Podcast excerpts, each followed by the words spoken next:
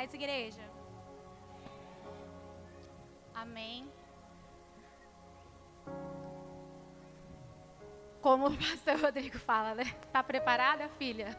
É. A gente não tá não, né? Mas a gente se prepara, né? E todo mundo sabe, né? Eu tava, tirei umas fériasinhas aí. Aí eu cheguei, o pastor falou: Oi, filha, tá bem? Tô bem. E é isso, né? É, eu falei assim, primeiramente, né? Quando o pastor falou para mim, eu cheguei em casa, falei: Meu Deus, é verdade. Mandei uma mensagem, falei: Pastor, é sério? Aí eu já abri o jejum, né? No outro dia de manhã, abri, é, é sério, filho. Eu falei: ah, Então, gente, é verdade, eu vou ministrar e é isso. E eu tinha, né? Acordado de manhã e falei assim: Deus, é, me usa, né? Só que assim, realmente, a palavra quando ela vem assim, ela vem para você primeiro. E assim, eu fui massacrada. De verdade, assim, é Deus ele ministrou assim no meu coração que até hoje de manhã assim eu estava assim, Deus, desenha, né, que eu sou meia loira, né? Por favor, porque olha, você não é Deus de confusão. Aí eu falei amém, aí eu orei, orei de novo e Deus testificou e Fui até na casa dos meus líderes ontem à noite. Falei, ai meu Deus. E quando Deus me deu esse tema, é, primeiramente assim, ele veio para mim de verdade. E pode soltar o tema.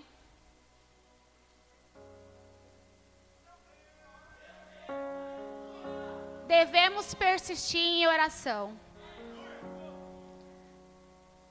E aí eu falei assim, Deus, por quê?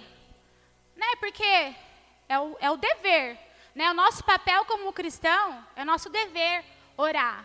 Seu líder não tem que pedir para você orar. Né? É, a gente que trabalha com criança, a gente já simplesmente já ensina nossos alunos né, a fazer a oração antes da refeição. Então é um dever. É um dever nosso.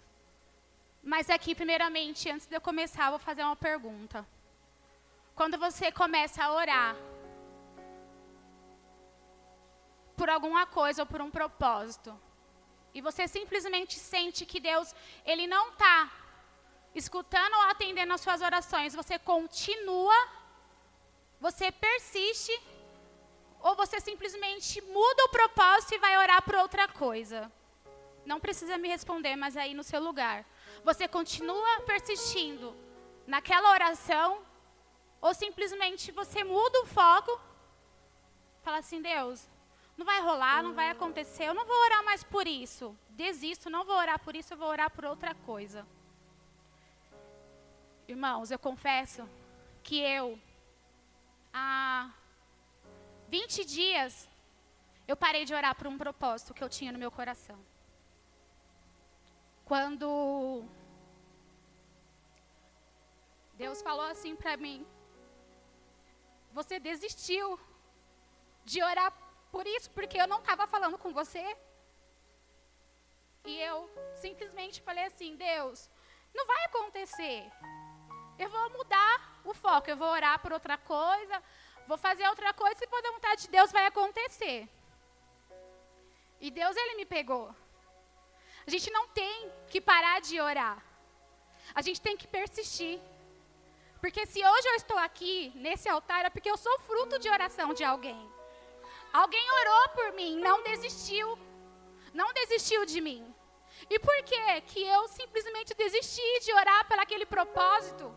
Porque simplesmente eu, eu não escutava ou eu não via Deus falando comigo.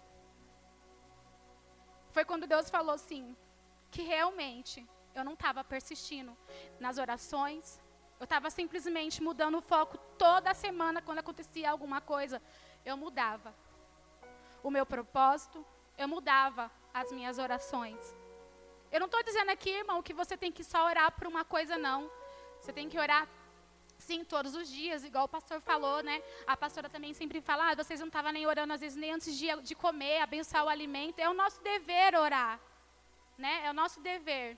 E eu simplesmente de verdade, há 20 dias atrás, eu parei de orar. Eu estava em um propósito e eu parei de orar.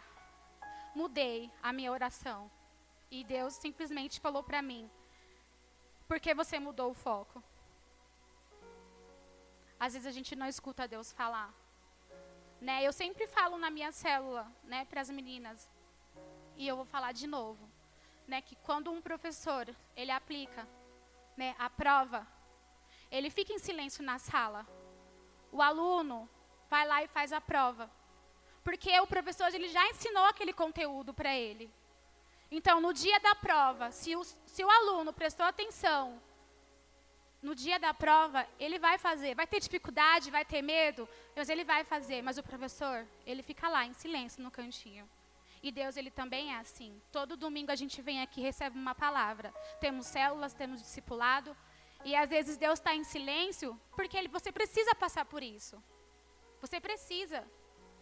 E isso que aconteceu comigo. Eu não estava escutando simplesmente a voz de Deus. E tudo estava difícil, tudo está difícil.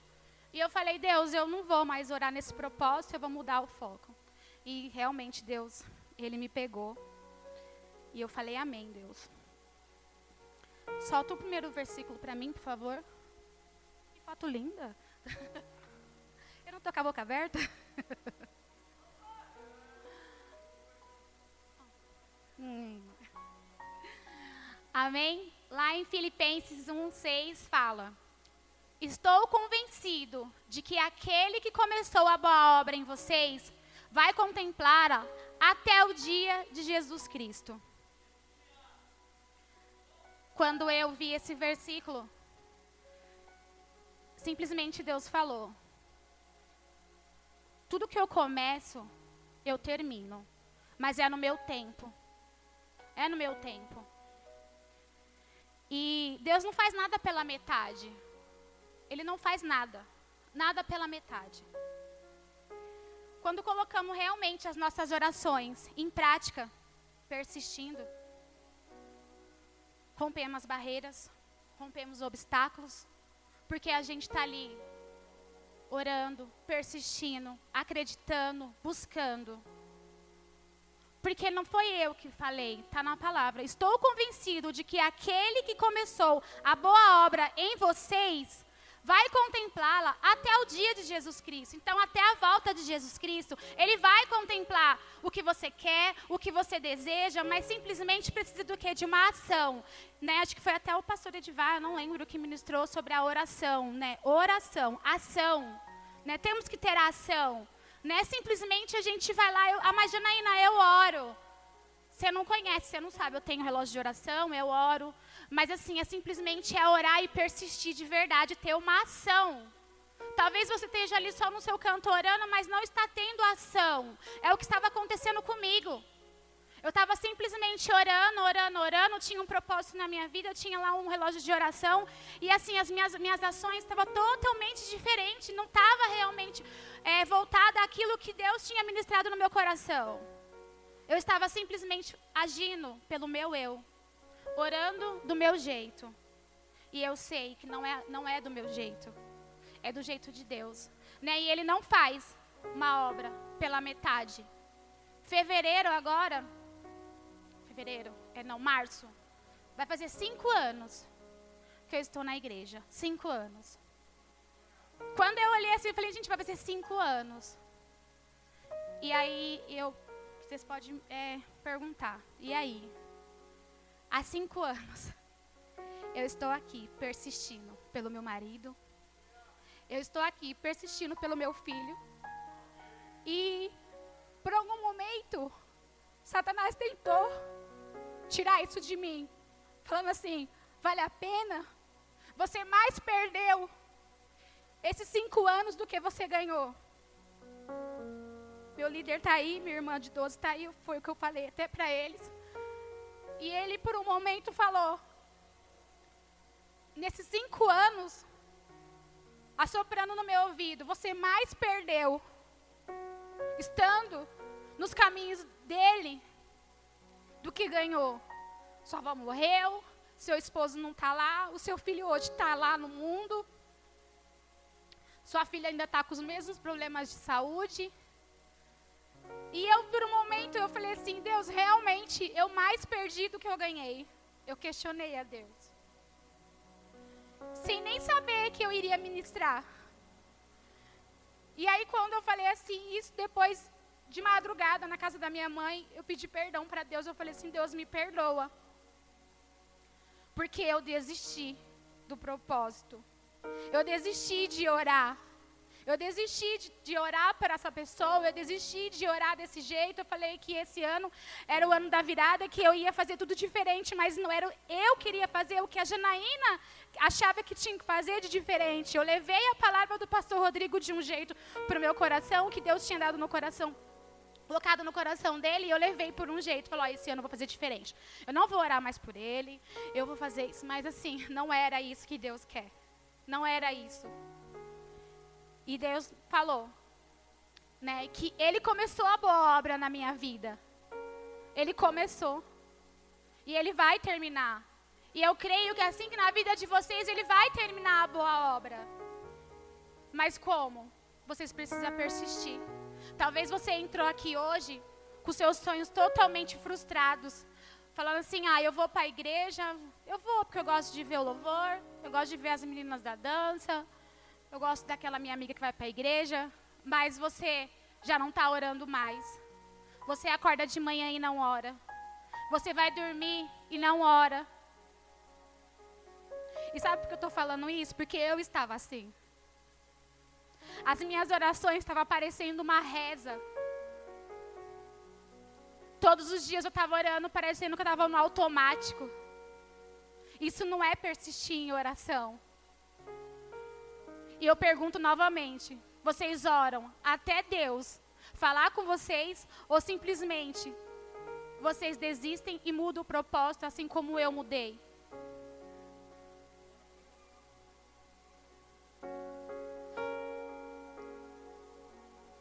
Igual eu falei, quando a gente coloca em prática as nossas orações, a gente rompe barreiras. Eu não estava aqui quando começou o propósito da intercessão, eu faço parte da intercessão. E eu só acompanhando de longe. Eu cheguei na sexta-feira que a gente foi orar com a intercessão, foi algo diferente. A Letícia está aí, as meninas tá aí, ela sabe, fluiu, foi algo assim que eu não sentia há muito tempo. Porque naquele momento a gente se posicionou persistindo, elas, a intercessão está persistindo em oração. Estamos orando toda sexta-feira. Estamos persistindo pelo propósito. Quando a gente orou em unidade, foi algo diferente, foi algo sobrenatural. Eu fazia tempo que não sentia isso. E eu falei assim: isso é orar, isso é persistir, é quebrar as barreiras mesmo. E para você perseverar, para você persistir todos os dias, é preciso orar. É preciso orar. Eu já participei de amigo oração, a gente já participou de várias coisas. Mas eu entendi que para mim viver e para vocês viver o ano da virada, vocês precisam persistir em oração. Não adianta vocês virem aqui na igreja ter propósito, receber a palavra e não persistir.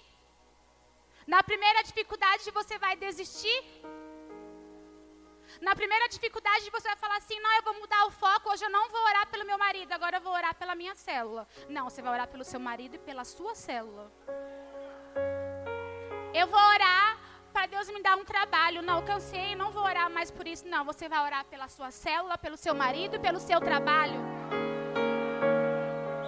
Hoje eu vou orar pelo meu líder, não, você vai orar pelo seu líder, pelos seus pastores e pela tua igreja.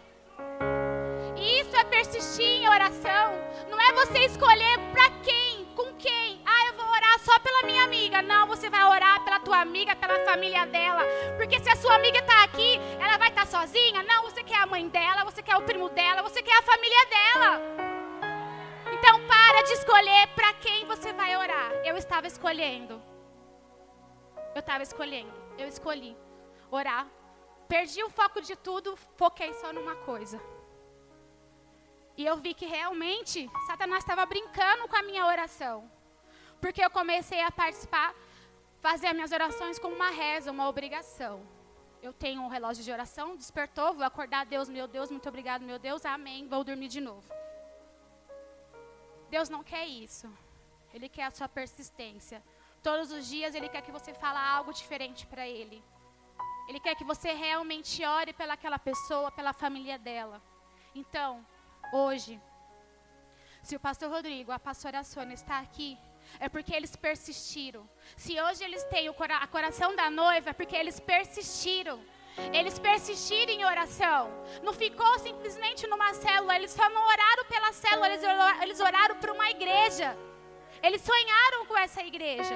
Então, se você hoje só ora por algo específico, começa a expandir os seus pensamentos, sua mente, ora pela, sabe, pelas nações, pela multidão, ora por todos. Porque aqui fala, Volta o versículo para mim, por favor.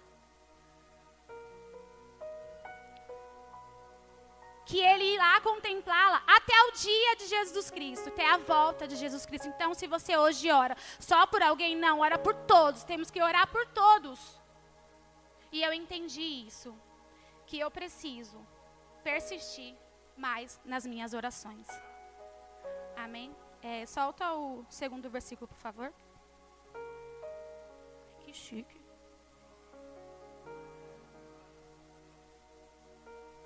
Ó, Letícia, tem coca.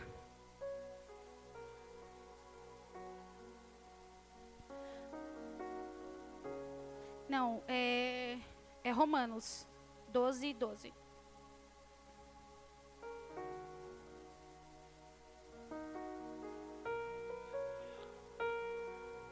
Isso. Alegra-se na esperança. Sejam pacientes na tribulação. Perseverem na oração. Igreja, fala comigo aqui, ó. Perseverem na na na oração. Então eu entendi. E em nome de Jesus eu creio que vocês vão entender hoje também que a partir de hoje vocês precisam orar. Precisam orar mais, mais e mais. Esse é o papel. Esse é o nosso papel como cristão, é orar. Tem um irmão lá fora, vamos orar por ele. Ah, mas só não foca naquele irmão, foca no seu ministério, foca na tua família, foca em tudo. Vamos fazer uma oração em unidade, que quando a gente está em unidade, realmente as coisas elas fluem. Elas fluem. Alegre-se na esperança, sejam pacientes.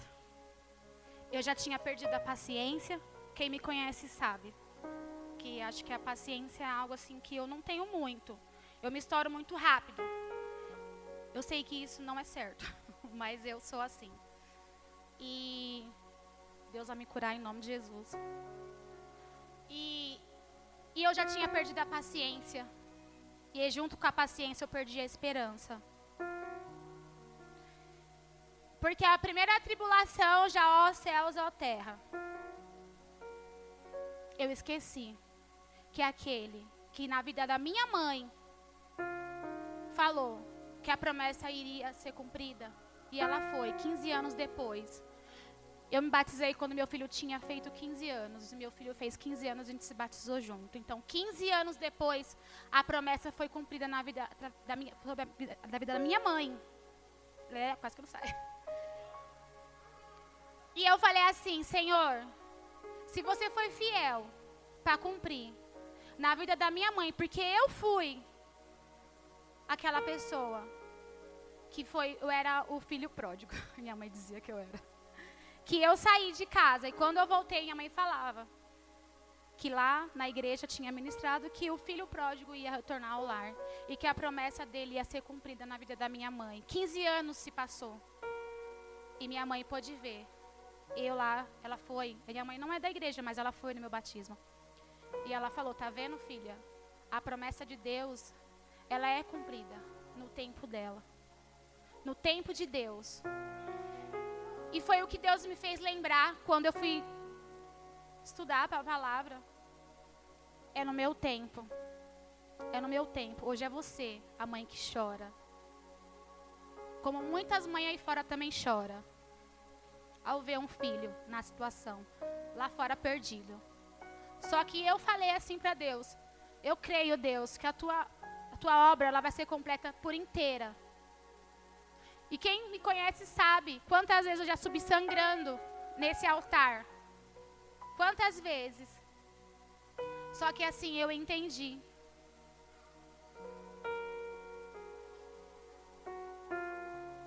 Se eu não tivesse aqui na igreja as situações a qual eu estou passando hoje, eu estaria me drogando lá fora, junto com meu filho. Não seria só o meu filho, seria eu e o meu filho. Nenhuma mãe gosta de ver isso. Só que eu entendi que se eu estou aqui hoje, é que eu sou a coluna da minha casa. E por um momento Satanás tentou tirar isso, falando para mim: para de orar. Para de orar. Por que, que você vai orar? Vai fazer quase um ano que você está nessa luta. Para de orar. Vai fazer cinco anos e seu marido não foi assistir um culto na igreja. Você vai fazer o que lá? Foi isso que o inimigo assoprou nos meus ouvidos. E eu falei assim: Deus, muito obrigada por você colocar pessoas na minha vida persistindo por mim. E eu tô simplesmente desistindo de orar. Se eu estou aqui, igual eu falei, foi porque alguém orou e persistiu por mim. Orou por mim. Acreditou em mim. E por um momento Satanás tentou isso roubar isso de mim. Só que muitas vezes Satanás ele tenta roubar, mas muitas vezes é você que mata os sonhos de Deus na tua vida. Por não acreditar. Porque se você realmente está focado, se você realmente tem persistido, tem lutado, orado, buscado, jejuado, Satanás ele vai assoprar, mas não vai te abalar. Agora, se você está realmente totalmente desanimado, sem perspectiva de nada, ele vai assoprar. Mas quem vai matar os sonhos de Deus é você. É você. E eu entendi isso. O Senhor está chamando para você ter uma fé inabalável.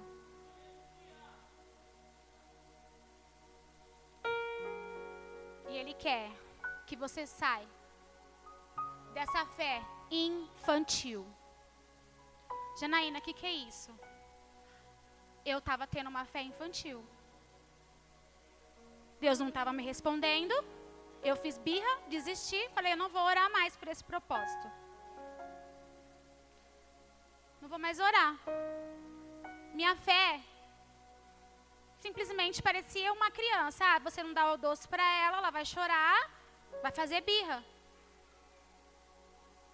E hoje ele fala para você: sai dessa fé infantil. Deus diz que devemos né, ser como crianças, não é? Né, Para herdarmos lá o reino dos céus. Mas ele não é dessa maneira que ele está falando. Para você ser infantil, para você poder herdar o reino dos céus. Ele está dizendo assim: seja como criança. Tenha a inocência de uma criança. Se alguém fizer algo para você, você vai lá e perdoa ela, porque se você briga com uma criança aqui, ali ela já tá, já esqueceu. Ele não quer que você seja uma criança infantil, cheio de mimimi. Ah, um, meu líder falou isso, ah, aconteceu isso, fulano está falando mal de mim, não sei o quê. Ele quer que você, que você tenha a inocência de uma criança que você tenha uma inocência de quando o seu líder realmente chamar a sua atenção, dizer algo para você, você simplesmente vai dizer assim, amém. Se você não vai chegar lá depois, nossa, ai, meu líder falou isso. Ai, não, eu não concordei com o que ele falou. Ele fala para você assim hoje: deixa de ser infantil. Deixa de ser infantil. E quando ele diz isso, né? Sermos iguais crianças, para herdarmos o reino de, dos céus, ele não está dizendo ser imaturo. Ele não está dizendo isso para você. Ele está dizendo: seja inocente, seja puro, seja verdadeiro. Quando você coloca uma criança ali, ela pede desculpa para outra, ela vai e pede, só para desculpa. E ela sai. Mas daqui a pouco pode ser que ela não gostou de pedir desculpa, mas você pode ver daqui a pouco elas estão ali, ó, brincando junto. É isso que acontece. Seja como criança, mas não seja imaturo. Eu fui imatura. A minha fé, igual eu falei, estava sendo uma fé infantil. Não estava acontecendo, eu desisti de orar por aquilo. Fiz birra para Jesus. Quem é que já fez birra para Jesus? Eu fiz birra para Jesus. Eu fiz birra para Jesus. E eu sei que muitos aqui também faz birra para Jesus. Porque se a gente faz birra para quem a gente conhece e a gente vê, imagina para quem a gente não vê, a gente só sente. Então você faz birra, você questiona, porque eu fiz birra e questionei. E eu simplesmente falei: Senhor, me ensina. Me molda. E se for preciso, o Senhor me quebra. Me quebra. E faça novamente um vaso novo. Porque se eu quero viver de verdade o ano da virada, eu preciso ter atitudes diferentes. Eu tenho que deixar os mimimi para trás. Eu tenho que deixar as coisas que aconteceu que não gostei, que me machucaram para trás. Ah, Janaína, eu vou fingir de conta que nada aconteceu. Vai!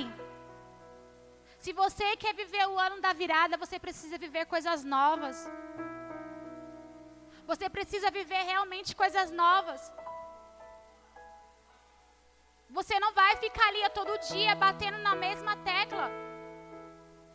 Não, todo dia você vai fazer a mesma coisa.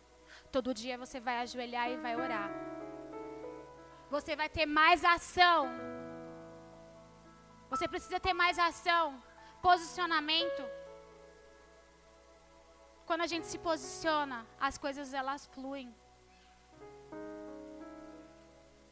Quando a gente se posiciona, a gente consegue realmente entender o que Deus realmente quer fazer com a gente. Uma pessoa que não é posicionada, ela não sabe para onde vai. Porque quando a gente está perdido numa estrada, algum lugar, a gente não tem que parar e olhar para onde que eu vou. A gente se posiciona, vai lá, para o carro, ou simplesmente, simplesmente olha no GPS, ou fala, eu preciso saber para onde eu vou. Eu tenho que me posicionar, eu vou parar eu vou olhar. Agora, se você não parar e olhar, se posicionar para onde você vai, você vai para qualquer lugar. Eu não estava aqui, mas eu vi nos status falando assim, não sei se foi do discipulado, é, que quem não planeja de que vai para qualquer lugar, alguma coisa assim, eu não lembro. Eu falei, meu, eu não estava aqui, mas eu estava acompanhando, eu estava vendo. E é verdade.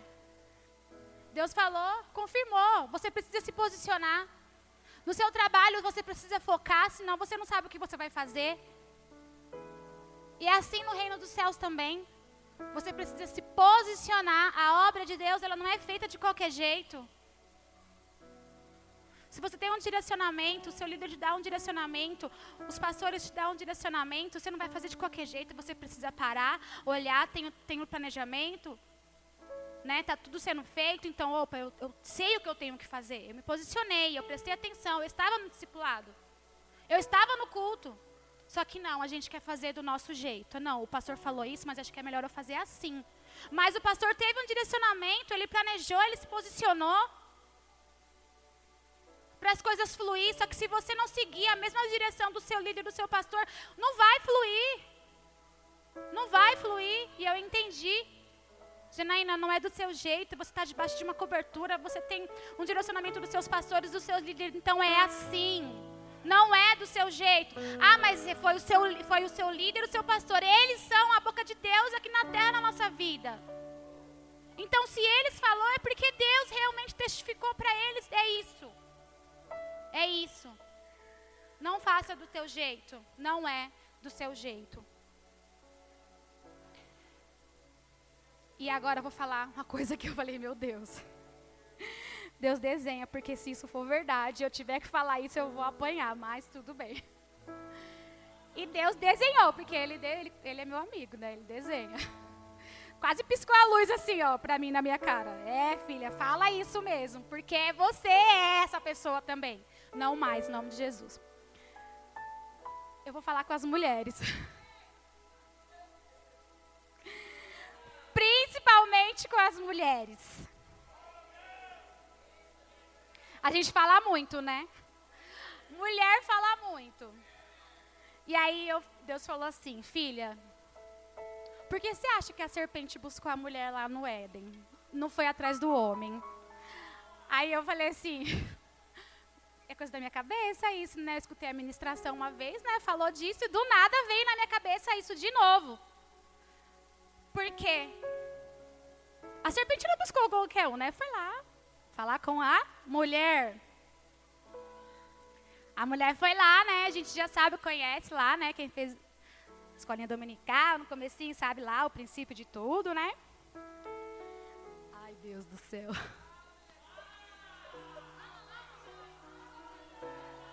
Gente, vocês vão me amar, né? Porque eu sou mulher também e eu levei uma cacetada quando eu. Ai, meu Deus. Não, mas a intercessão tá. Hoje tá todo mundo orando, tá tudo bem. Ai, Jesus. Então, ela, a mulher foi lá, né? Porque a gente fala muito, né? Mas também, o que, que Deus também falou para mim? A mulher, ela tem um dom assim maravilhoso. Aonde ela chega, né? A gente tem um dom, né? Se arruma bonita, né? A gente é bonita, linda, maravilhosa. Né? E Deus falou assim para mim. Que a mulher, ela tem o dom de chegar, mostrar quem ela é, levantar uma família, levantar um marido, levantar uma casa, uma escola, uma igreja. Mas ela também tem o dom, com a língua dela, de destruir tudo.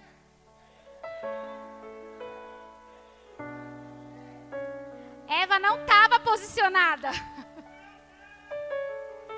Ela não estava posicionada. Ela não estava. Aí eu falei, Deus, assim, tipo assim, então eu não estou posicionada? Eu não estou posicionada? Mas é. Eu até escrevi aqui direitinho, porque eu falei, Deus, desenha. desenha porque eu preciso entender. Porque nós mulheres temos uma habilidade diferente dos homens. Temos o dom de embelezarmos o lugar temos o dom de embelezar o lugar. A menina, as meninas da dança, quando entra aqui, ó, tudo linda, fica lindo. Mulheres posicionadas de Deus, lindas. Aí eu falei, amém, Deus, eu sou uma mulher posicionada de Deus, né? Eu oro, eu busco. Isjana, missionária.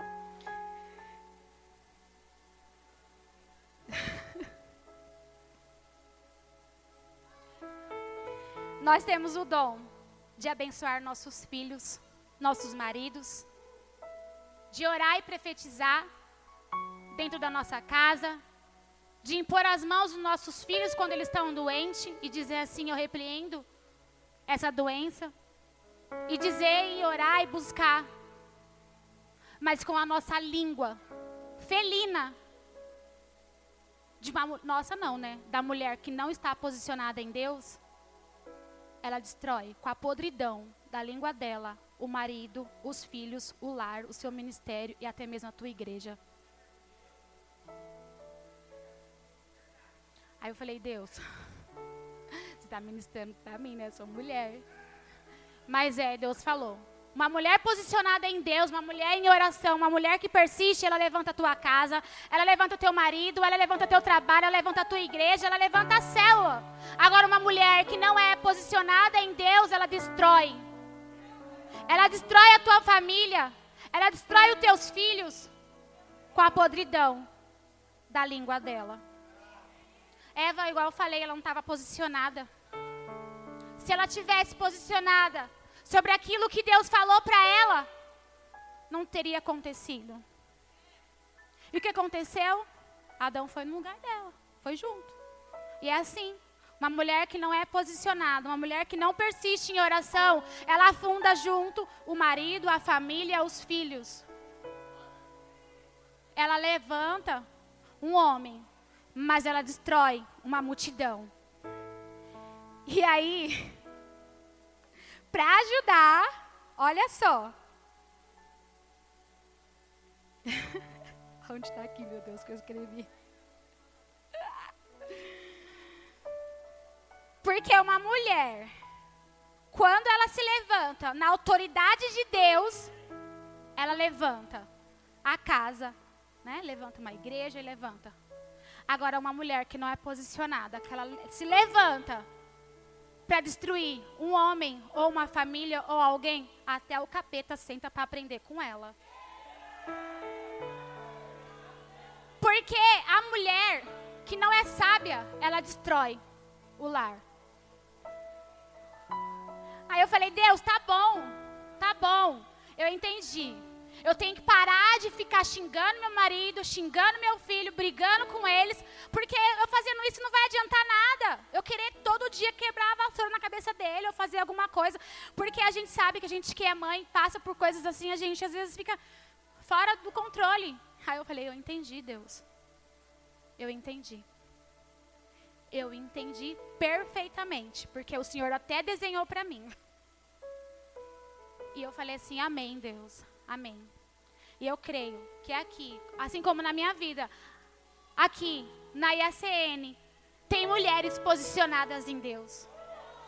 Tem mulheres que levantam a tua casa. Tem mulheres que ora e busca e jejua pelo teu marido, pelo teu filho, porque eu sei eu sei, só que Satanás, por algum momento, ele tenta dizer para você assim: você não é essa mulher. Você não é essa mulher. Só que hoje, em nome de Jesus, eu profetizo na tua vida que você vai ser essa mulher que vai todos os dias se prostrar, todos os dias orar pela tua família, orar pelo teu marido, orar pelos teus filhos, orar pelaquela causa que você fala assim: Deus não vai acontecer. Vai acontecer. Vai acontecer porque Deus ministrou no meu coração. Porque Ele não faz uma obra pela metade. Ele não faz. Não é no meu tempo, não é no teu. Ei! Você não precisa ver. Você precisa crer. Acho que foi a Valéria que falou aqui. Eu estava lá em cima. Eu falei, Deus, é isso. Porque eu estava querendo ver uma ação. Eu queria ver algo acontecer. Só que Deus falou, filha, para de querer enxergar. Simplesmente creia creia, você tem fé? Então vai acontecer. Se você tem fé, tem persistido, vai acontecer. Assim como Moisés lá, a promessa não foi cumprida. Ele estava lá tantos anos lá no deserto, mas o que? Foi se cumprida na vida através de Josué. Às vezes pode ser que não seja na tua vida, mas através de você vai acontecer na vida de alguém. Vai acontecer na vida de alguém. Por quê? Porque você não está só orando por uma coisa, uma pessoa. Você tem que orar por várias pessoas. Porque quando você ora por várias coisas, várias pessoas, vai fluir. Vai fluir. A gente tem mania de, né, eu falei até com a minha irmã de 12 né, aninhos de manhã, a gente tem mania de achar que, ah, mas com, a grama do vizinho, ela é mais verde do que a sua, mas talvez a grama do vizinho é aquela grama artificial que ele comprou e colocou lá, tá lindo. Só que não, a tua grama é aquela que você foi lá, comprou a semente, você colocou lá. Você plantou, você chorou. Você se ajoelhou e ela está crescendo no tempo dela. Temos as quatro estações, é assim na nossa vida também, são as quatro estações. Não é só primavera, não é só verão, ela vem o inverno, veio o outono, e é assim na tua vida também.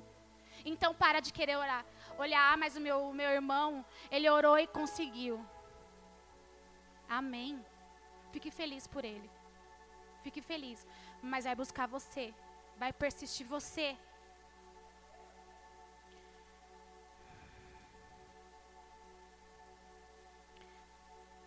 Toma a sua posição como mulher e como homem de Deus.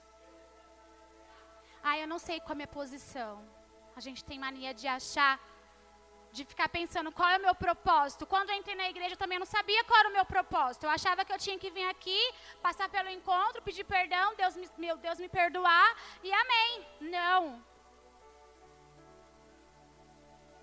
Quando eu voltei do encontro, e logo depois na igreja lá embaixo, na Lucinda, foi a pastora Deise que ministrou na minha vida e falou: Filha, cuida dos meus que eu cuido dos seus. E esse é o propósito de Deus na minha vida. Enquanto eu cuido, Deus cuida dos meus. Deus sabe o que eu tenho passado. Deus sabe das minhas, do, das minhas dores e das minhas lutas. Eu não estou aqui falando, ah, ó céus, ó terra, não.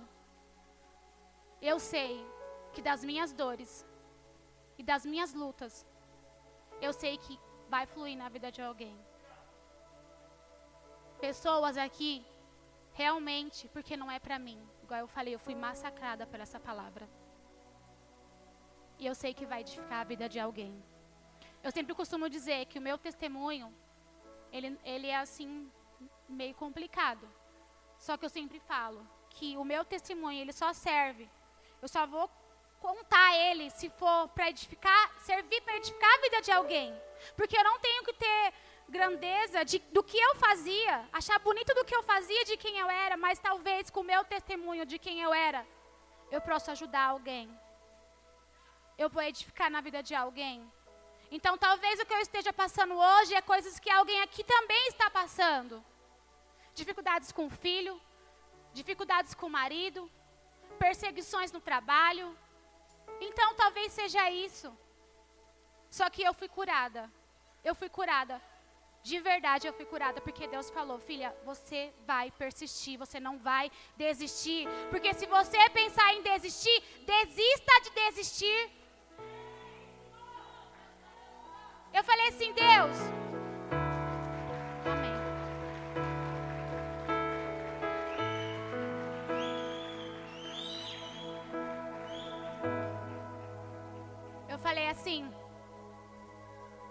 Eu vou desistir. Não vai dar certo, não está dando certo.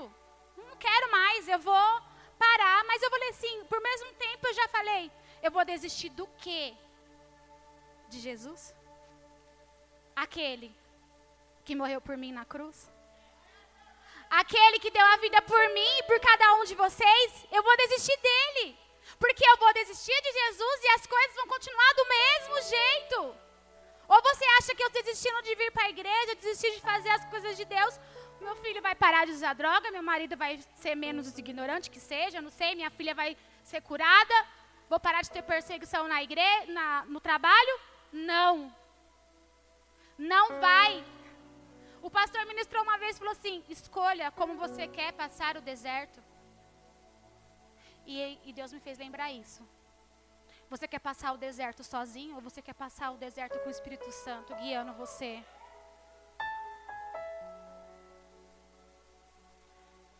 E, e a Aninha falou uma coisa hoje de manhã lá em casa sobre um, um versículo, e é verdade, é, a gente é guiado pelo Espírito Santo. Então, se eu sou guiada pelo Espírito Santo, eu aceito o Espírito Santo agir na minha vida, então eu vou passar no deserto, na prova, com o Espírito Santo. Não vai ser o meu ombro amigo que vai me ajudar a passar pelo, pelo deserto. Vai ser Deus, vai ser o Espírito Santo, vai ser você buscando, vai ser você adorando, vai ser você jejuando, vai ser você e Deus. Não é o ombro amigo que vai te, vai te, fazer, vai te fazer passar pela prova. O ombro amigo, às vezes, ele ajuda. Você vai lá e desabafa com seu amigo. Mas é você e Deus é você e Deus. E eu tive esse momento, eu e Deus. Eu precisei simplesmente, eu amo a vida dos meus líderes, dos meus pastores, amo minhas amigas, minhas irmãs de 12, mas esse momento foi eu e Deus. Deus quer ter um momento íntimo com você. Há quanto tempo você não tem um momento íntimo com Deus? Há quanto tempo você não dobra os joelhos e fala assim: Deus, eu não quero falar nada. Simplesmente me pega me coloca no colo, me escuta, eu dizer para você em Deus, eu não aguento mais, mas Deus ele vem e pega você no colo. Há quanto tempo você não sente isso? Fazia tempo que eu não sentia Deus me pegando no colo. Porque eu não permitia. Porque quando eu me ajoelhava e eu chorava e eu falava, rapidamente era instantâneo, igual eu disse, minhas orações estavam parecendo uma reza. Eu não permitia Deus me pegar no colo. Porque eu dizia assim: não, eu tenho que continuar. Já parava.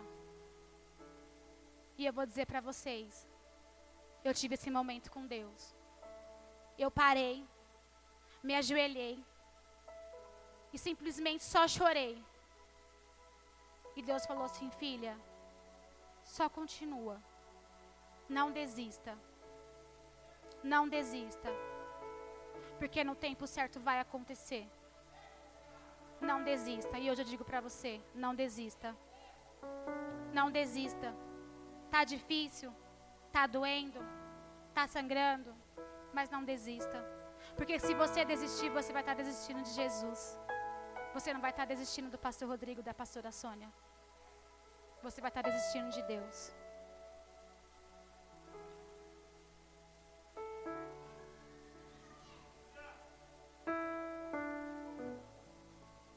O que vai nos fazer perseverar? O que vai fazer? Qual vai ser a sua motivação para você persistir e continuar? Talvez muito aqui até perdeu a motivação. Tem o ano da virada, ah, que lindo! Hashtag virada. Tá tudo lindo. Mas perdeu a motivação. Perdeu a motivação pelo seu ministério. Perdeu a motivação pela tua célula. Perdeu a motivação de cuidar de vidas. Você tem persistido pelo quê? Ou realmente você nem está mais persistindo por nada? Talvez você esteja aqui sentado, né? Tipo um telespectador. E eu sei que hoje, em nome de Jesus, que você, assim como eu, entrou nessa igreja muitas vezes sem motivação, sem acreditar que um dia vai acontecer, eu creio que em nome de Jesus, porque esse ano a gente vai viver o ano da virada. Esse ano você vai ter uma motivação. Esse ano Deus vai colocar algo no teu coração. Se você não tinha prazer, não tinha amor pelo seu ministério, se você simplesmente falava assim: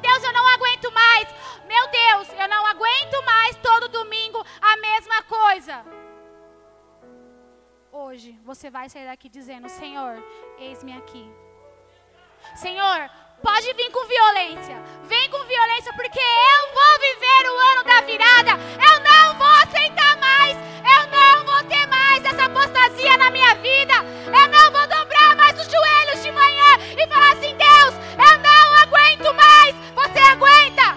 Você aguenta. Eu estou há cinco anos e eu não vou desistir. E eu não vocês desistir, porque não é eu. Não é o pastor Rodrigo, não é a pastora Sônia, é Deus. Porque não foi eu que fui atrás. A graça dele me alcançou. Porque eu não era nada, vocês não eram nada. Só que mesmo assim ele nos olhou. Ele nos cuidou. Eu não era nada. Quem me conhece sabe, hoje eu falo assim: eu não aceito ninguém dizer para mim quem é você. Você não, você se acha. Eu me acho porque eu sou filha de Deus. Eu me acho porque Ele me amou. Ele deu o filho dele por mim. E deu por você também. E eu oro pela tua vida. Você vai dizer assim.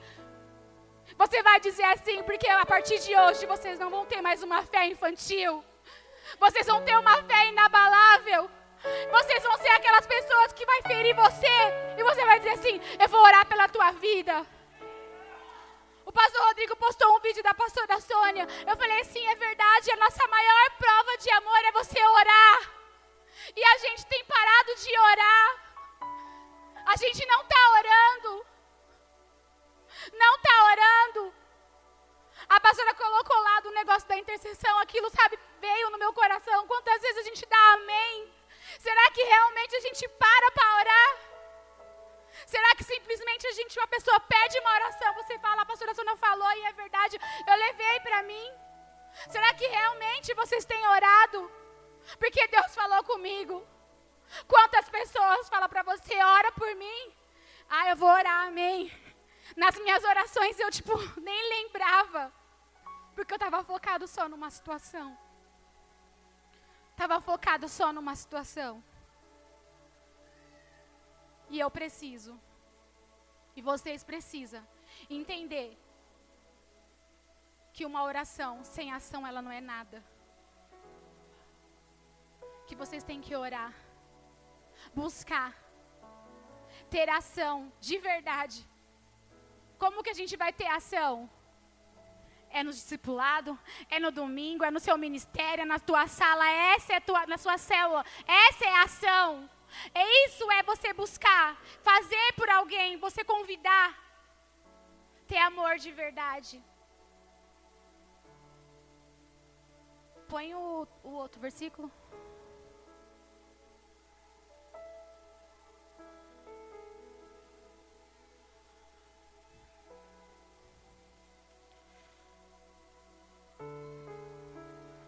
Cria em mim um coração puro.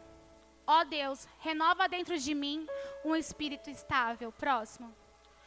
Não me expulses da tua presença, nem tires de mim o teu Santo Espírito. Próximo. Devolva-me a alegria da tua salvação e sustenta-me com o espírito pronto a obedecer. Volta para mim no 10, por favor.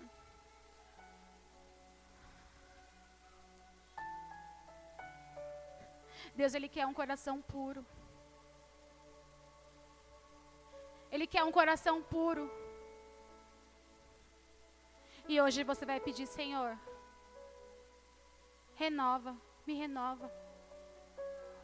Eu quero ser esse coração puro para você, Jesus. Eu quero. Renova dentro de mim um espírito estável.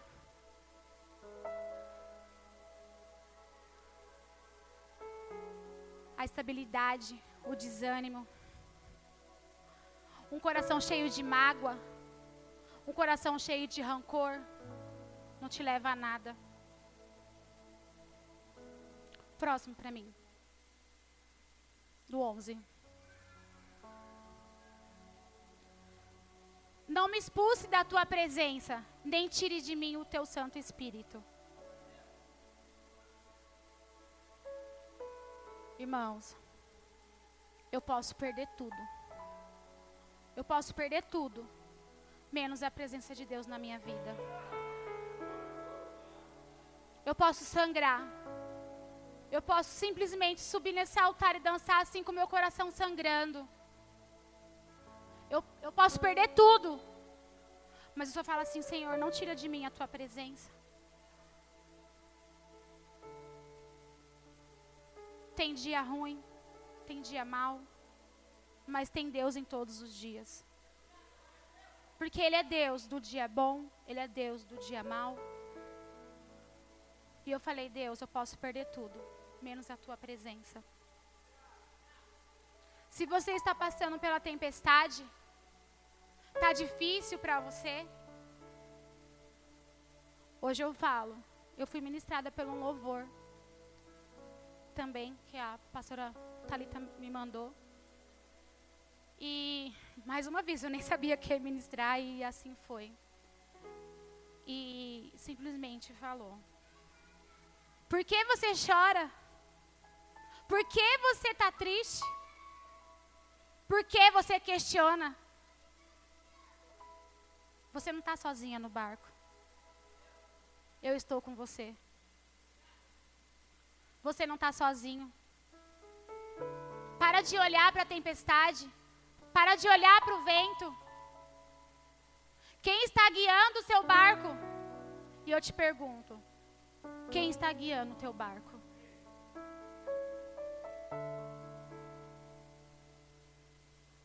Eu estava olhando para a tempestade, estava olhando para os ventos fortes e esquecendo de quem estava dentro do meu barco, esquecendo quem estava guiando a minha vida.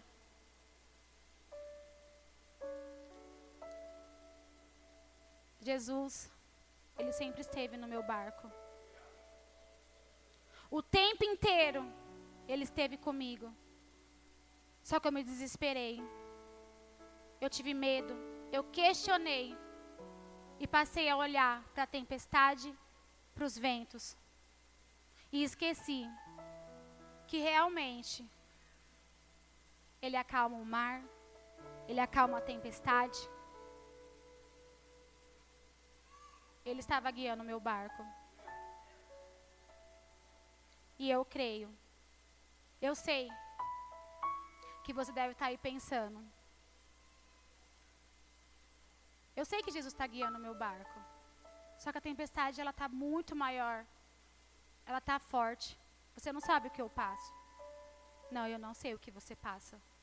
Mas Deus ele sabe. E se ele colocou Jesus para guiar o teu barco, ele sabe que o teu barco não vai afundar. O teu barco não vai afundar. Você não vai afundar. Você não vai afundar. Você vai seguir em frente. Se você tiver fé, você vai conseguir.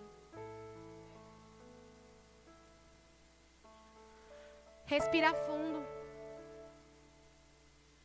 Olhe para o lado e veja Jesus guiando o teu barco. Mais uma vez eu vou dizer: renova a tua fé. Renova a tua fé. Busca força no Senhor para que sua fé seja renovada. Se você tem Deus em sua vida, de verdade, na hora certa ele vai agir. Deus é o dono do tempo. O nosso tempo não é o tempo de Deus. Existe um tempo para todas as coisas.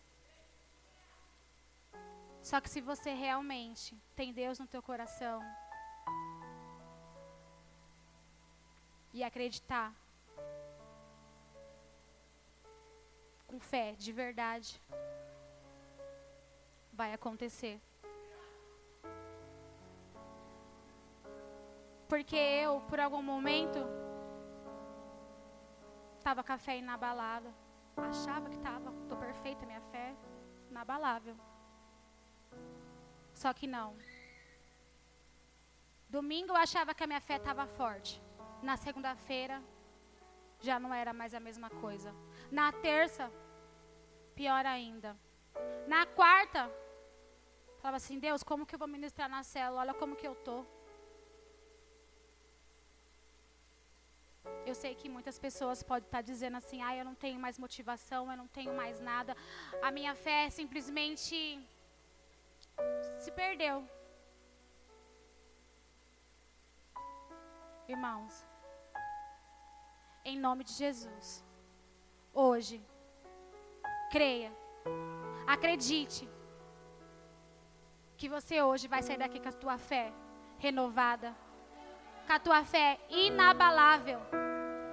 Que não vai ser a tempestade que vai te destruir, que não vai ser o vento que vai olhar para você e você vai ficar assim: meu Deus, para onde que eu vou? O vento de balança, eu não consigo mais ter um foco na minha vida, eu não consigo ter a direção. Ei, irmãos, Jesus está contigo, Ele está te guiando. Talvez o vento não seja algo de ruim na tua vida.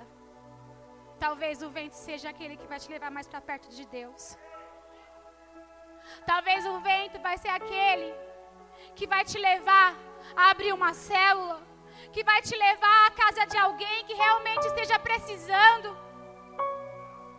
Mas se você não tiver fé e não conseguir começar a olhar de verdade com os olhos da fé, o vento vai simplesmente te levar para o nada. Vai te levar para o nada e você vai passar a ser uma pessoa medrosa. Vai passar a ser uma pessoa com a fé que não vai servir para nada.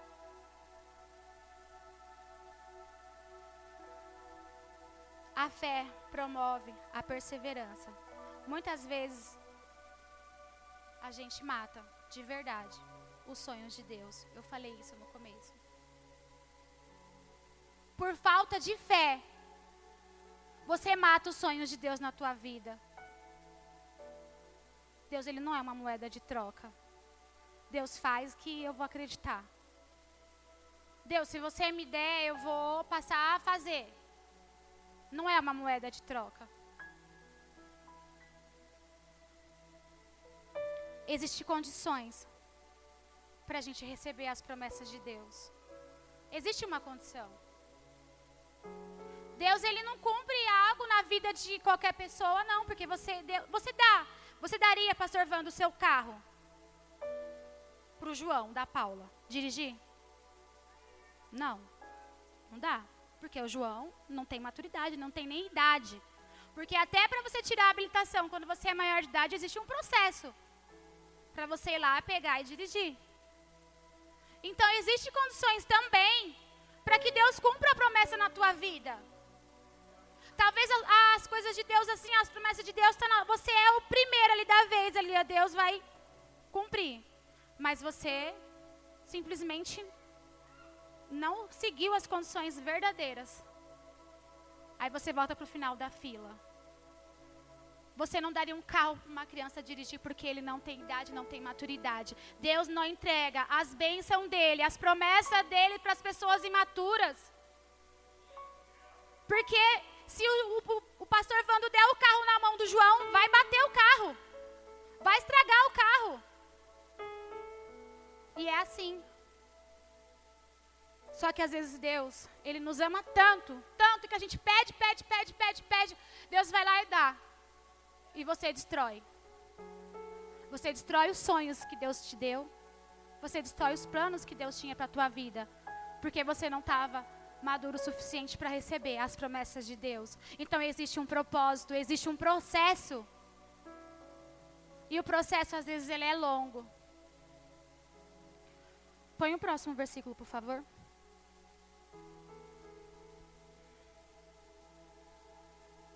Portanto, eu digo: tudo o que vocês pedirem em oração, creiam que sejam, receberão e assim sucederá.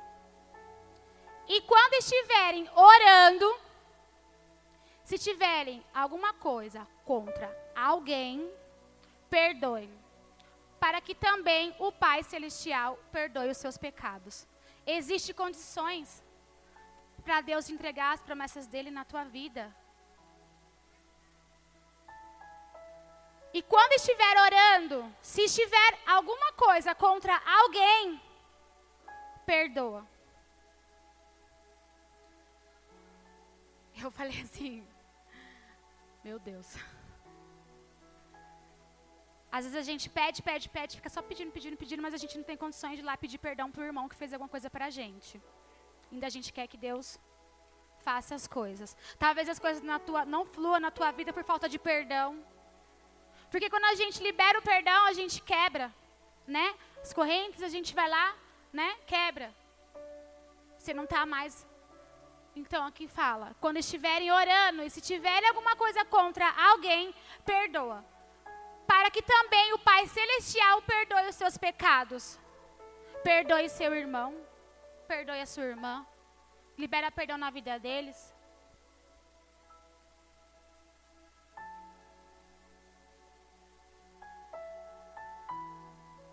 O perdão, ele é libertador. Mas para você perdoar de verdade, é difícil. Sangra, dói. Porque talvez aquela pessoa fez algo para você que te machucou de uma tal forma que você não consegue perdoar. Mas eu vou dizer para você, para que Deus possa perdoar os seus pecados, você precisa perdoar o teu irmão. Perdoa você também tem perdão. Não existe pecadinho nem pecadão. É pecado de qualquer jeito. Então você também precisa para que Deus te perdoa. Porque não foi eu que estou falando. Deus fala. Quando você estiver orando. Se tiver alguma coisa contra alguém, vai lá. Hoje, se você tiver alguma coisa contra alguém, não precisa fazer para ninguém ver, não. Vai lá, Sabe, pede perdão. Talvez essas coisas na tua vida não fluam por falta de perdão. Você fica persistindo sempre, sempre, sempre, mas você sabe que você precisa perdoar para que as coisas fluam na tua vida.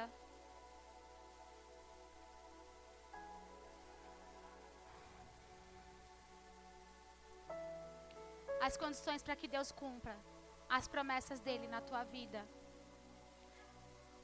Você precisa crer. Você precisa perdoar. Você precisa obedecer a Deus. E não deixar as coisas de Deus de lado para viver as coisas momentâneas lá do mundo. Porque às vezes Deus ele não cumpre as promessas na tua vida. Você fala, ai, Deus não, não fez, o que? Eu vou para o mundo. Saiu, vou, ah, vou sair da igreja porque ah, não dá certo, as coisas não tá fluindo, vou lá, vai lá para o mundo. Você não aceita as condições.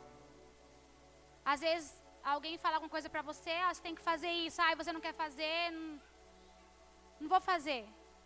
Só que você precisa ser obediente. Para entrar no reino de Deus, você precisa ser obediente. Você precisa crer na palavra de Deus. Você precisa obedecer, você precisa amar o teu irmão. As coisas elas não fluem. Às vezes por burrice sua. Assim comigo, não estava fluindo, não estava rolando por burrice minha, por eu achar que do meu jeito seria certo.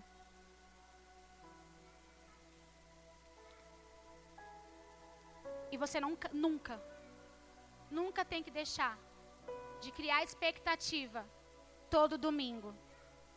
Você tem que sair da tua casa já criando uma expectativa. Hoje eu vou entrar na igreja, eu vou receber.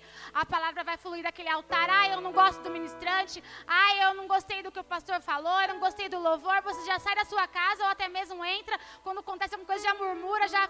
Pronto. O não vai fluir. Você tem que sair da sua casa.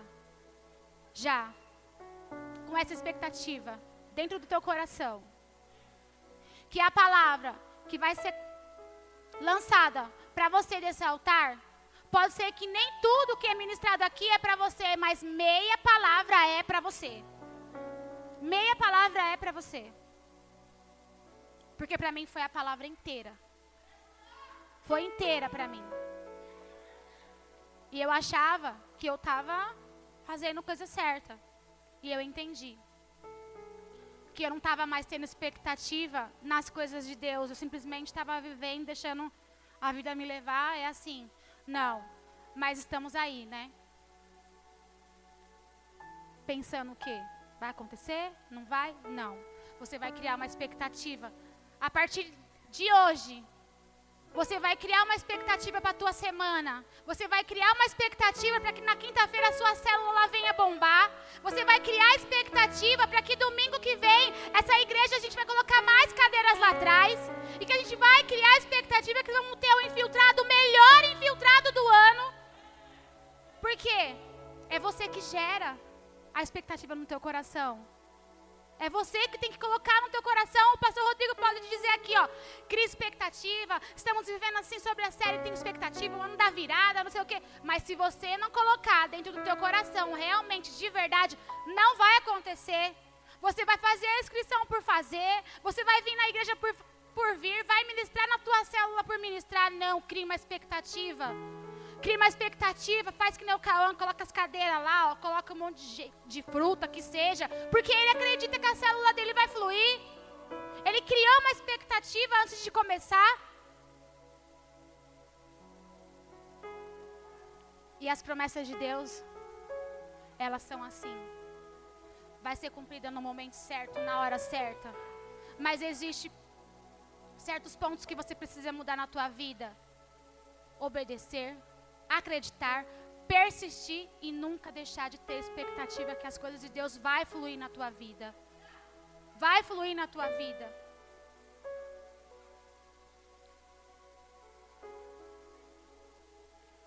E para finalizar,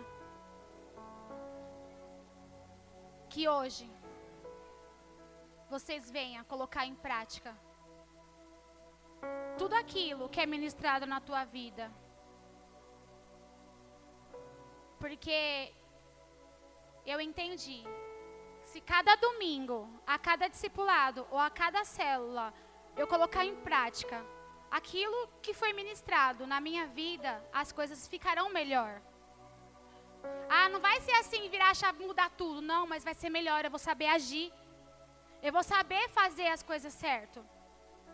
Porque realmente eu estou vivendo a palavra de Deus. Eu não estou vivendo a palavra do pastor Rodrigo, eu estou vivendo a palavra de Deus. Eu estou vivendo conforme Deus quer que eu viva. Eu estou andando conforme Deus quer. Porque é do jeito de Deus, não é do teu jeito.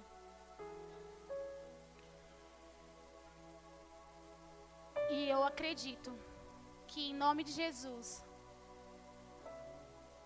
da mesma forma que eu fui ministrada a persistir nas minhas orações, mudar as minhas orações. Que as minhas orações a partir de hoje não venham a ser mais uma reza. As suas orações também não vai ser mais uma reza.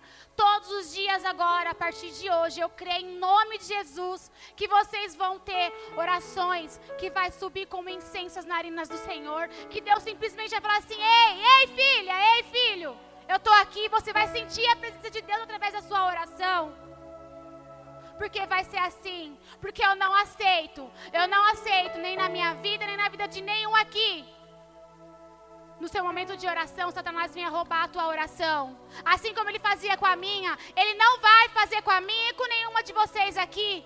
Quando o pastor der um comando, a pastora der um comando, vamos orar em unidade. É em unidade que a igreja vai orar. É em unidade. E vai fluir. Vai fluir. Porque eu creio que assim na minha vida, como na tua vida, vai fluir. E eu peço, igreja, fique de pé nesse momento. Eu peço a intercessão. Que ore.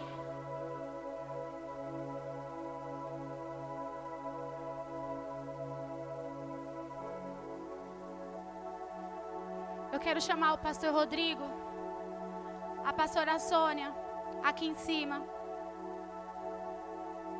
Pastora Cris, pode pegar, trazer com os outros pastores.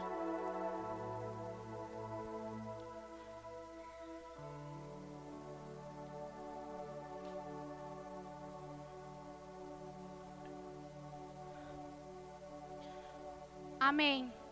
Nesse momento, eu peço que vocês fechem os seus olhos.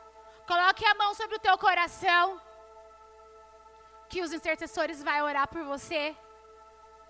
Que vocês venham ouvir esse louvor. Assim como fui ministrada o mês de janeiro inteiro, através desse louvor, eu creio em nome de Jesus que Deus vai falar com você. Que esse louvor vai entrar no teu coração. Que a partir de hoje, toda apostasia, todo desânimo vai cair por terra.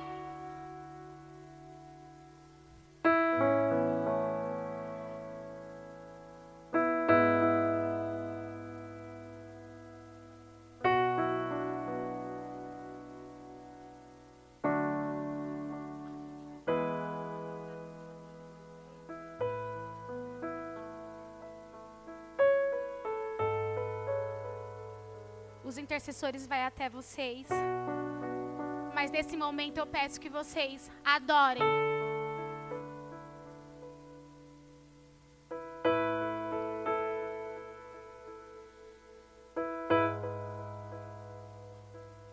Começa a chamar a presença de Deus.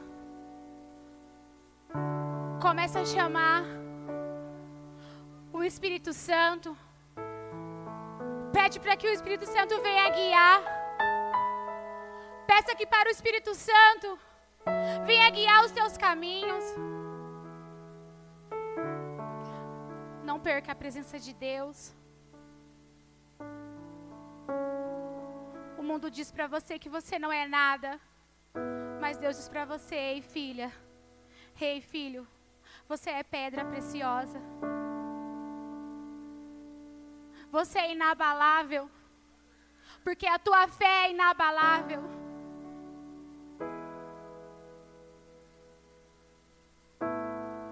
Amo o Senhor, meu Salvador, anelo tê-lo, vem junto a mim. Minha esperança é tua palavra que jamais desamparo. Aquele que busca a tua face e quer viver para ti, pensar só em ti, romper com as barreiras do mundo aqui. Voar com o Pai nas asas da fé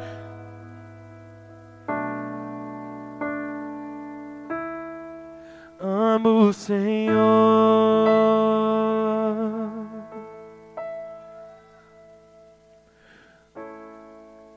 Amo Senhor, meu Salvador. Anelo tê-lo bem junto a mim. Minha esperança é tua palavra que jamais desamparou. Aquele que busca a tua face e quer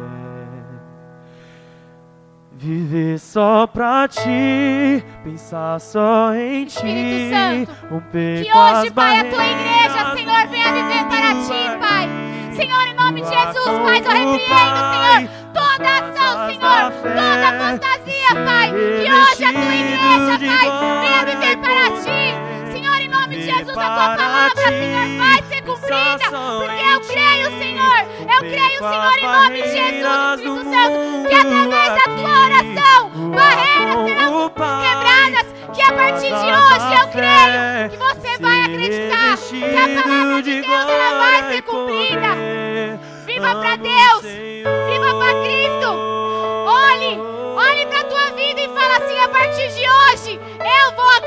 na palavra de Deus, porque aquilo que é ministrado nesse altar é a palavra de Deus.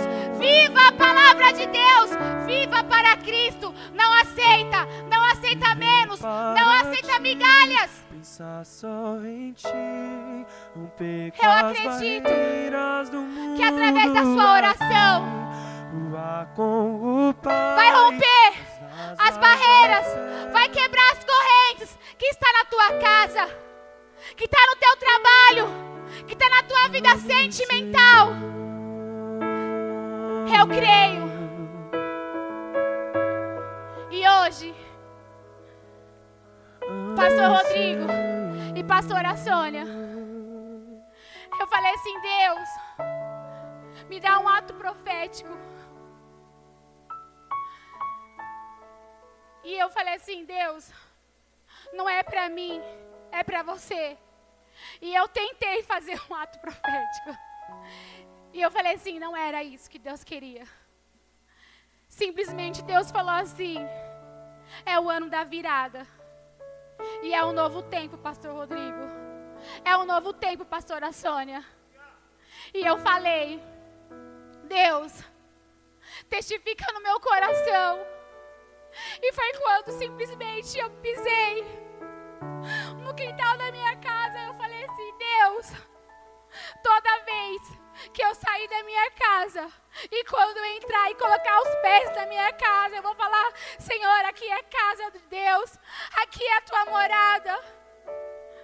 E eu coloquei um pouco de terra que tinha no meu quintal. Eu falei assim: hoje eu selo a minha casa como a casa do Senhor. E hoje, através dos pastores, isso é o novo tempo. Mas não é com os olhos carnais que a gente vai olhar, é espiritual. Que esse é o novo tempo, Pastor Rodrigo e Pastora Sônia. E vai ser plantado a fé aqui dentro dessa terra nova, porque a gente vai viver coisas novas dessa igreja. Já estamos vivendo, é o ano da virada. Estamos vamos viver coisas novas dentro dos nossos ministérios, porque a gente vai viver para Deus.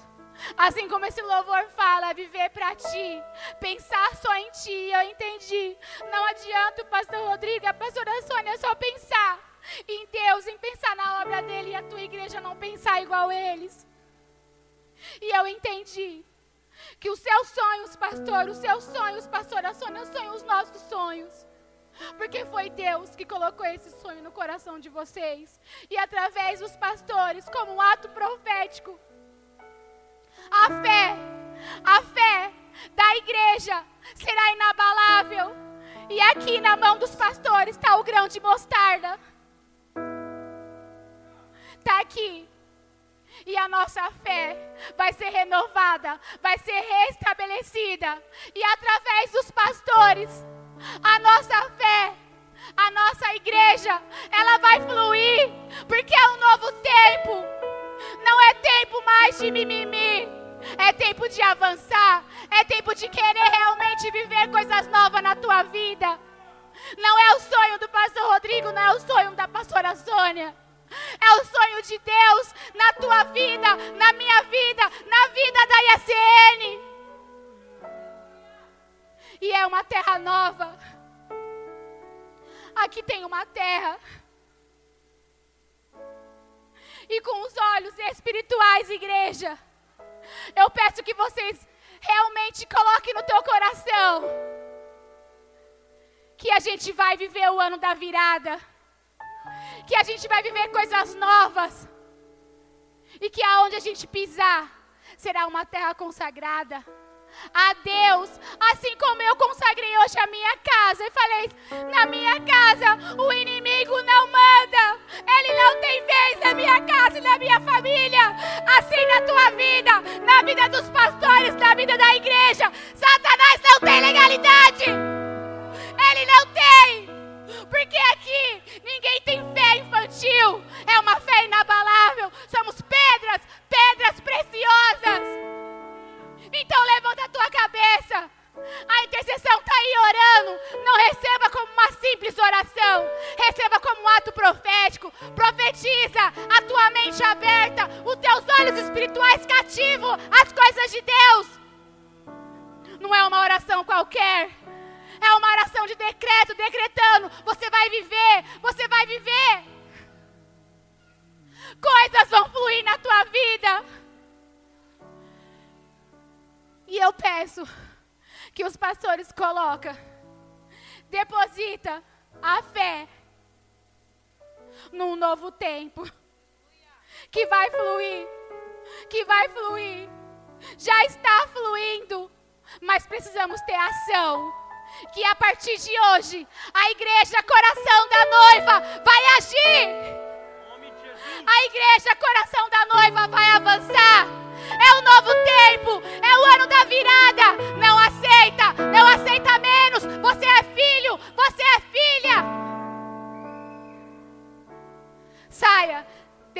momento que você está aí de mimimi. Levanta a tua cabeça e receba. Receba a oração desses intercessores que há dias estão orando pela igreja.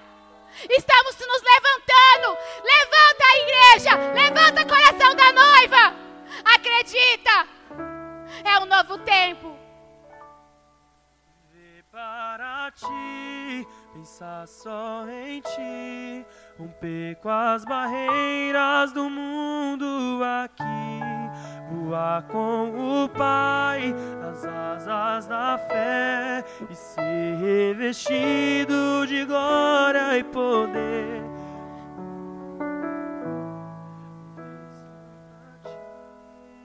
Sim, Deus.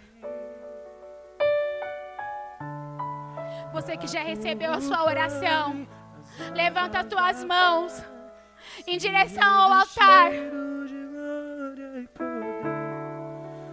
Amo o Senhor.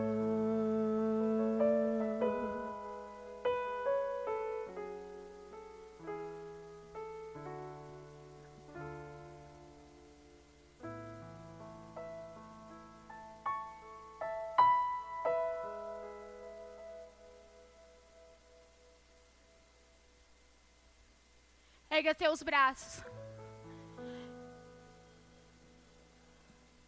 Senhor, em nome de Jesus, Pai, que venhamos ter, Senhor, uma fé inabalável, Pai. Em nome de Jesus, Espírito Santo, que eu acredito, Pai, que a partir de hoje, Senhor, seremos, Senhor, pessoas posicionadas. Que a partir de hoje, Senhor, não vamos viver momentos de mimimi.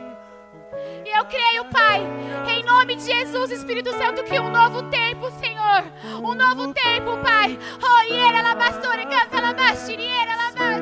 Oh, iera labastiriera labastore, canta labastiriera labas. Xeriera labastore, iera labas, xeriera labas. Xera labastore, canta labastiriera labas. Espírito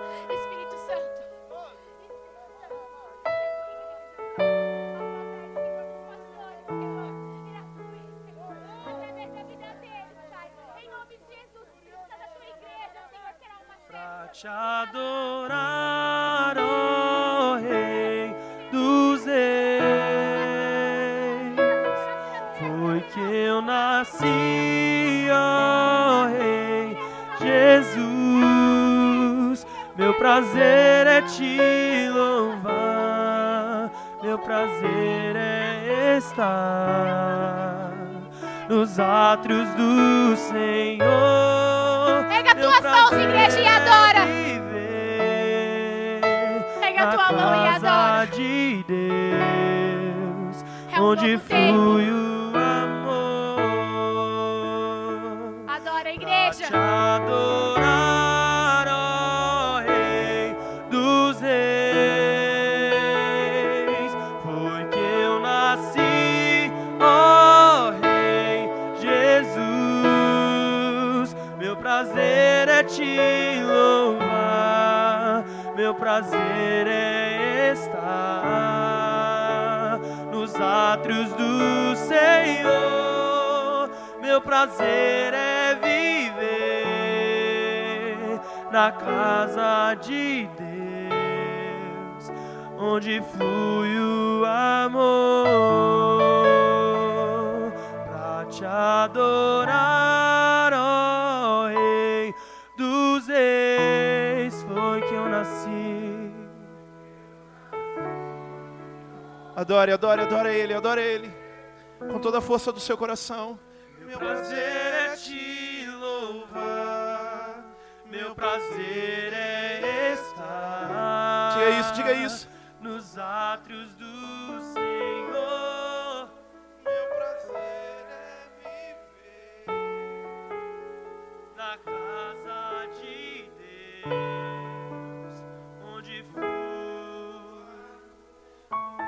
Essa noite está selado em nome de Jesus a sua fé inabalável, uma fé fortalecida pelo Espírito Santo, uma fé fortalecida pela oração, uma fé fortalecida pelo poder de Deus em nome de Jesus. Sua casa não será destruída, sua vida não será destruída, seus sentimentos, seus sonhos não serão destruídos, porque hoje estão renovados pelo poder do Espírito Santo.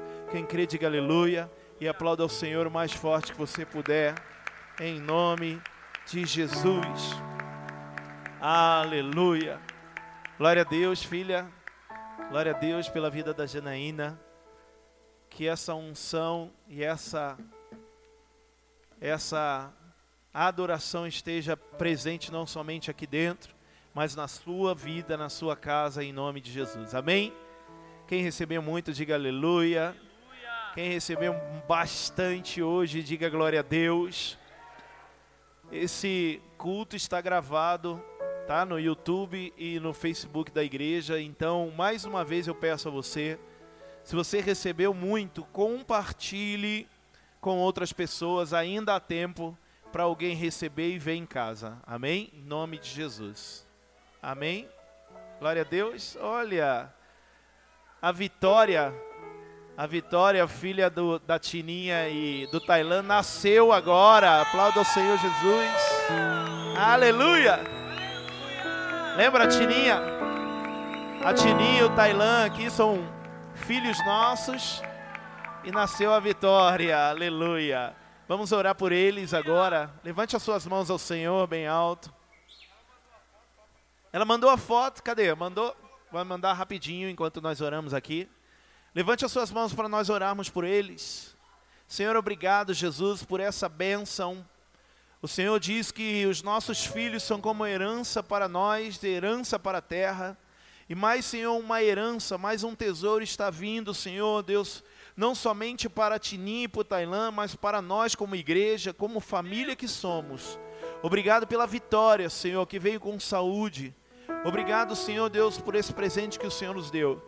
E eu peço que o Senhor possa cuidar dela, cuidar da Tininha, Senhor Deus, nesse tempo de recuperação. Cuidar, Senhor Deus, dessa família. Coloque, Senhor, sabedoria no coração deles. Coloque prosperidade, Senhor Deus, que tudo possa ser guiado, Senhor, por Ti. Abençoe a vida do Tailã como um pai, Senhor, de família hoje. E que essa família cresça e transborde na unção em nome de Jesus. Amém. Glória a Deus, aleluia. Aplauda o Senhor. Depois eles vão estar compartilhando esse culto. Amém. Enquanto eles colocam lá, eu queria só encerrar com um recado bem rapidinho. Domingo que vem, amém? Eu disse quando? Domingo que vem, Domingo que vem é dia 5 de fevereiro. Nós voltaremos com os cultos matutinos, amém? Às 9 horas da manhã. Nós voltamos com culto agora em fevereiro. Tem gente que, ai, ai, eu queria dormir mais, mas eu tenho certeza que tem outras pessoas que gostam do culto da parte da manhã e querem vir. Só que eu quero te pedir que você possa evangelizar, compartilhar com outras pessoas o nosso culto da manhã. E Deus colocou algo no meu coração em relação ao primeiro domingo de todo mês. Diga comigo, primeiro domingo, de todo mês. Amém? Todo primeiro domingo do mês, às nove da manhã, nós teremos aqui o Minha Família na Mesa. O que vai ser o Minha Família na Mesa? Vai ser um culto, nove horas da manhã, como todos os outros matutino, nove horas da manhã, que nós vamos, ah, tá aí, ó, Minha Família na Mesa, 5 de fevereiro. O que vai ser? Você vai trazer a sua família, talvez que não vem para a igreja, não conhece a CN, você vai trazer a sua família, seu pai, sua mãe, e nós vamos ter um culto na mesa aqui na igreja. Amém? Amém? E vamos tomar um café juntos, cultuando a Deus. Vai ser muito, muito especial. Por isso não pode atrasar. Nove horas nós começamos o culto. Oi? É dia seis? Ah, é dia seis. E olha lá, Vitória. A Vitória! Aleluia! Manda um beijo para Vitória. Ah, Vitória, linda. Olha aí, ó. Glória a Deus. Amém? Então, ó, domingo, domingo de fevereiro, agora o próximo, minha família na mesa. Traga a sua família para a gente tomar um café junto aqui, tá bom? Traga a sua família, vamos tomar um café junto e cultuar a Deus. De preferência, é o que eu falei. Traga o seu pai, sua mãe, sua tia, seu irmão, que não frequenta a igreja, para a gente tomar um café bem gostoso aqui em nome de Jesus. Amém? Glória a Deus! Levante suas mãos aos céus. Aleluia. Ô oh, rapaz. Obrigado, Senhor, pela tua presença nesse lugar. Essa casa é tua e os teus filhos se sentem livres e alegres nesse lugar. Por isso que essa alegria e a tua presença possa nos guiar, a tua alegria, a tua presença possa ir conosco em nossos corações, para nossas casas, para os nossos lares, e que tenhamos uma semana repleta e abençoada do teu poder, em nome de Jesus. Senhor Deus, que ninguém aqui saia ou perca tudo aquilo que recebeu nessa noite. Obrigado, Jesus, e abençoe a família e a vida da Janaína. Abençoe cada ministério desse lugar, cada apaixonado voluntário que trabalha nessa igreja, que coloca o seu coração aqui. Em nome de Jesus, amém. E abençoado você está. Aplauda ao Senhor Jesus. Deus abençoe em nome de Jesus. Amém. Quem está vindo a primeira vez, se puder passar ali na recepção, tá bom? Para você receber algo ali em nome de Jesus. Deus abençoe.